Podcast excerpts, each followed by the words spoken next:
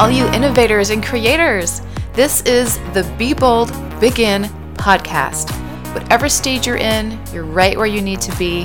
And in this podcast, I'm going to guide you in doing shit. We're going to get stuff done and we're going to take small steps and we're going to learn and engage in the process. And I'm going to give you lots of tools that you can apply again and again we're going to step out of our comfort zones. We're going to be bold. And we're also going to make it really easy. We're going to stop worrying about how to get started. And we're just going to begin. You ready? Okay, let's do it. Hi, everyone. Welcome to today. So, uh, we're just going to get right into it. Today, I want to talk a little bit about intuition because intuition is at the core of everything you do, whether you know it or not. You're either listening to your intuition, ignoring your intuition, um, letting it guide you a little bit, questioning it, all of that decision making that happens when you're wondering if you should take this direction, take that direction, how you feel about something. Maybe it's really clear, maybe it isn't. The thing with your intuition is it's really important to develop a really strong relationship with it because it will help cut these uh, questions in half in terms of the time you spend on figuring out what's right for you and what's true to your path. And the way I like to describe intuition is that it is the voice of your soul. It's the one that always makes choices with your highest good in mind, and that and the that it completely knows your worth and your full potential.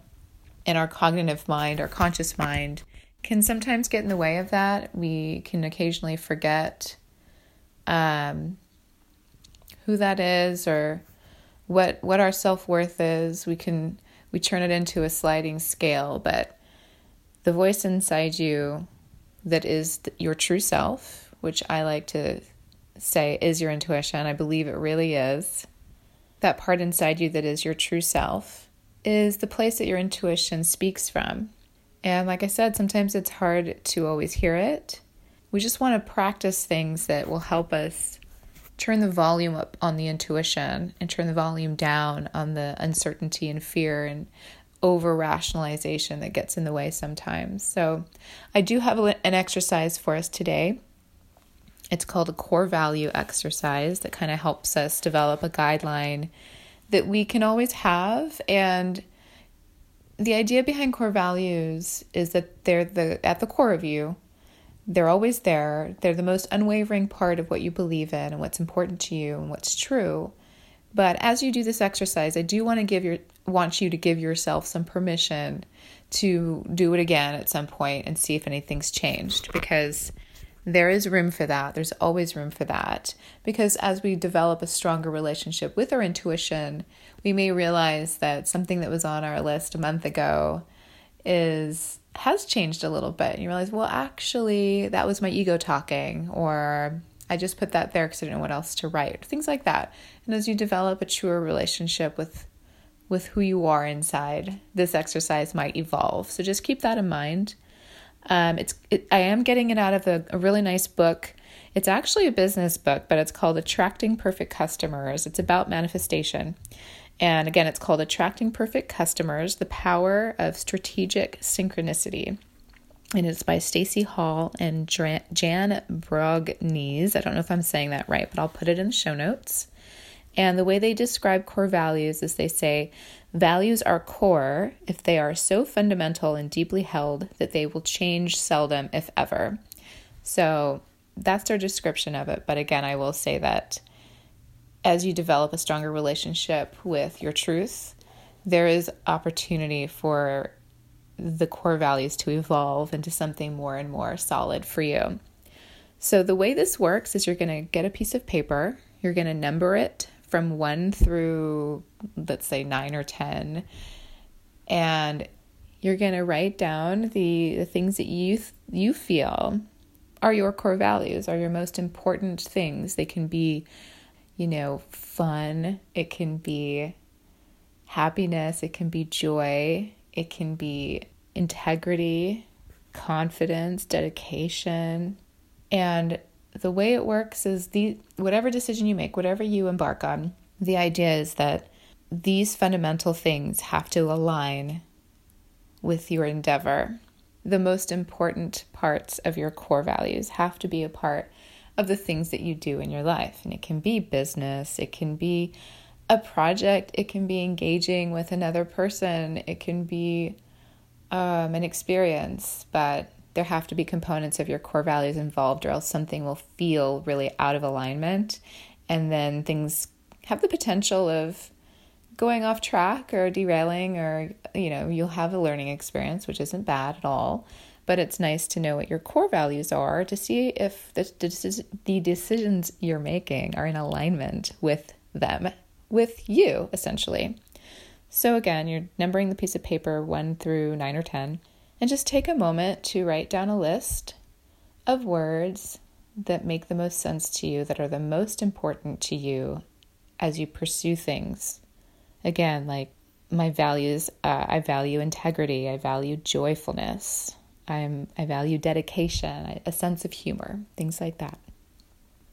And when you're done with that, by the way, you have complete permission to not fill out 10 words.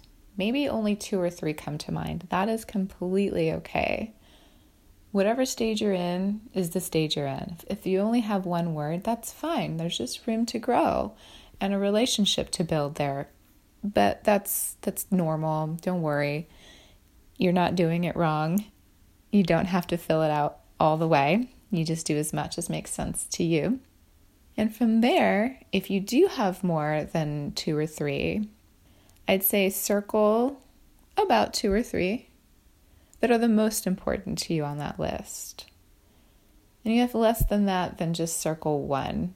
Let's just say one that's the most important. And once you have a few words that you feel are the most important to you, that are the top of that list, if you had to choose one that feels the strongest, you're going to write yourself a personal mission statement. For example, and again, I'm taking this out of the book uh, just because I like their example. My personal mission statement is to ensure that everyone is treated with justice. That's super simple. Like if you have one word and the most important one to you is justice, then your mission in life is to ensure that everyone is treated with justice. And that's going to be at the forefront of the things that you do and the choices that you make. Another example they have here is my personal mission is to ensure that I bring honesty, dedication, and service joyfully into everything I do for others. So it's another way you can phrase it. And of course, you can come up with your own if you feel something that feels different uh, but better for you, more intuitive. But it's along those lines. And if you do have a business, you can start figuring out if your mission statement is in alignment with your business or your job or your relationships or a new opportunity. And that's what you end up with. And if you ever feel like you've lost track of what these things are, you can always do this exercise again on your own, or you can go back and refer to it if you really like it. You can even write it on a piece of paper, whatever your mission statement is, and keep it with you. And you can refer to it just to have so that you know, so as a reminder, as a reminder of the things that are most important to you. So that is the exercise for today. I hope you enjoyed it. And I hope you have a fantastic week. I'll see you tomorrow with a weekly tip. Till next time. Thank you so much for listening. Remember, you can always re listen to any of these episodes and do this stuff again and again.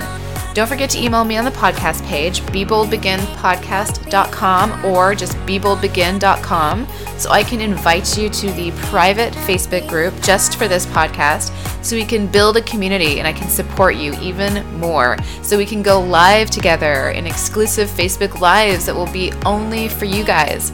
Seriously, I love you guys. So show me some love by liking the show on iTunes, leaving some reviews. That helps me out so much. And of course, share, share, share.